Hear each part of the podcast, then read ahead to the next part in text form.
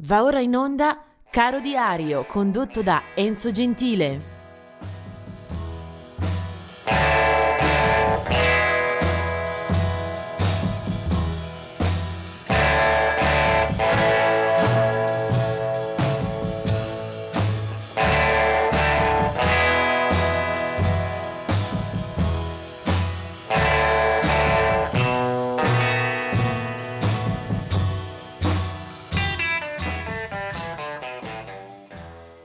Oggi vediamo un eh, paio di nomi di artisti anche di peso che non ci sono più.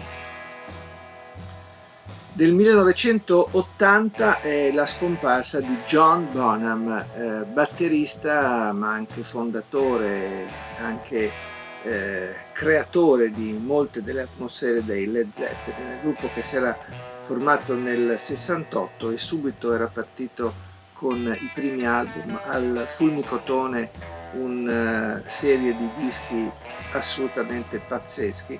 Eh, John Bonham eh, verrà indicato da molti come il massimo, il miglior batterista rock di tutti i tempi. Eh, si potrà discuterne, ma sicuramente il eh, suo eh, contributo alla storia delle Zeppelin è altissimo.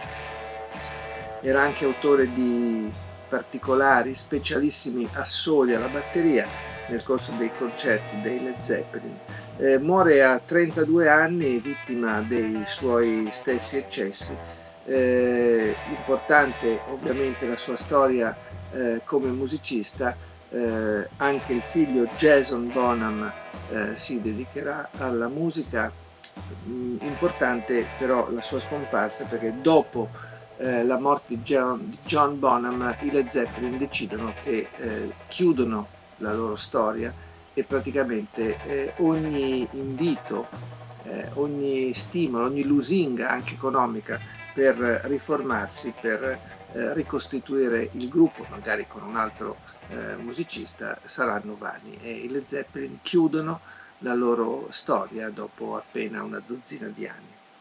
Del 2009 invece la morte di Sky Saxon. Eh, muore all'età di 71 anni per una serie di problemi in eh, fatto di cuore, di reni, eh, causa di un'infezione. Muore in quel di Austin un musicista che aveva avuto eh, un abbrivio eh, fulminante, eh, lui che era nato a Salt Lake City nel 1937, eh, poi sarà il leader un po' il eh, punto carismatico di un gruppo chiamato Seeds. Eh, I Seeds cominciano a lavorare nel 1965 e scrivono eh, canzoni molto molto potenti con una grande carica nervosa di suono in cui si collegano un certo rock aspro, duro, eh, radici di blues, insomma motivazioni eh, forti per una band eh, scomparsa troppo presto. Eh, dopo eh, l'esperienza nei Seeds, Sky Saxon farà molti passi anche solisti, una discografia ampia quanto disordinata, si legherà anche ad alcuni gruppi di, religio- di, religiosi eh, di Christian rock con eh, produzioni che a un certo punto perderemo di vista. Eh, Sky Saxon. Vediamo invece a qualche nato, eh, Michael Douglas, da non confondersi con il più noto attore, è stato un tastierista di un gruppo inglese, Orchestral Manoeuvres in the Dark, eh, noti per un brano soprattutto, Inola Gay ehm, dei primi anni Ottanta. Eh, Michael Douglas nasce nel 1944. Del 1955 è Steve Severin eh, di Siouxsie and the Banshees. Del 1968 è Will Smith, in questo caso sì, è proprio l'attore, non è un omonimo. Will Smith, attore di tanti blockbuster americani, uno dei divi di Hollywood più amati e più pagati, eh, più riconosciuti dal grande pubblico, ha anche eh, in più di un'occasione provato la carriera eh, di cantante. E poi del 1947, torno un po' indietro, è la nascita di John Fiedler. Eh, John Fiedler eh, eh, rimanda a un gruppo che ha avuto storia breve nei fine 60, primi 70. In Inghilterra c'è questa band eh, chiamata Medicine Head, un gruppo bizzarro con anche qualche buon disco all'attivo. John Fiedler è stato il fondatore, il leader, era stato cantante, chitarrista, pianista, insomma un polistrumentista. Eh, poi la band eh, non avrà eh, possibilità di sfondare definitivamente e nel 77 si sciolgono.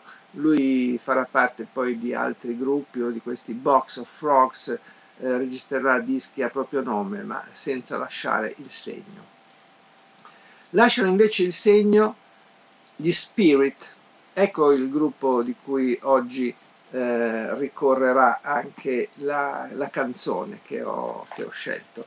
Eh, gli Spirits eh, eh arrivano da Los Angeles in eh, California, eh, sono molte personalità di peso che danno vita a questo gruppo, le cui prime incisioni risalgono al 1968.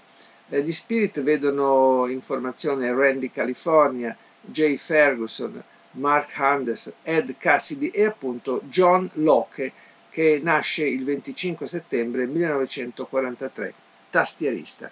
Eh, Spirit è uno di quei gruppi eh, che hanno avuto eh, una vita un po' caotica, eh, anche una discografia difficile da eh, riassumere e anche da seguire. Eh, agli inizi di carriera però ebbero grandi meriti nel suonare una musica che aveva molta originalità, una visione sicuramente innovativa nel campo del rock elettrico. Eh, Randy California era molto amico, molto legato a Jimi Hendrix per esempio, c'era nel loro suono un po' di folk, un po' di psichedelia, sicuramente del rock blues e anche una visione vicina al jazz.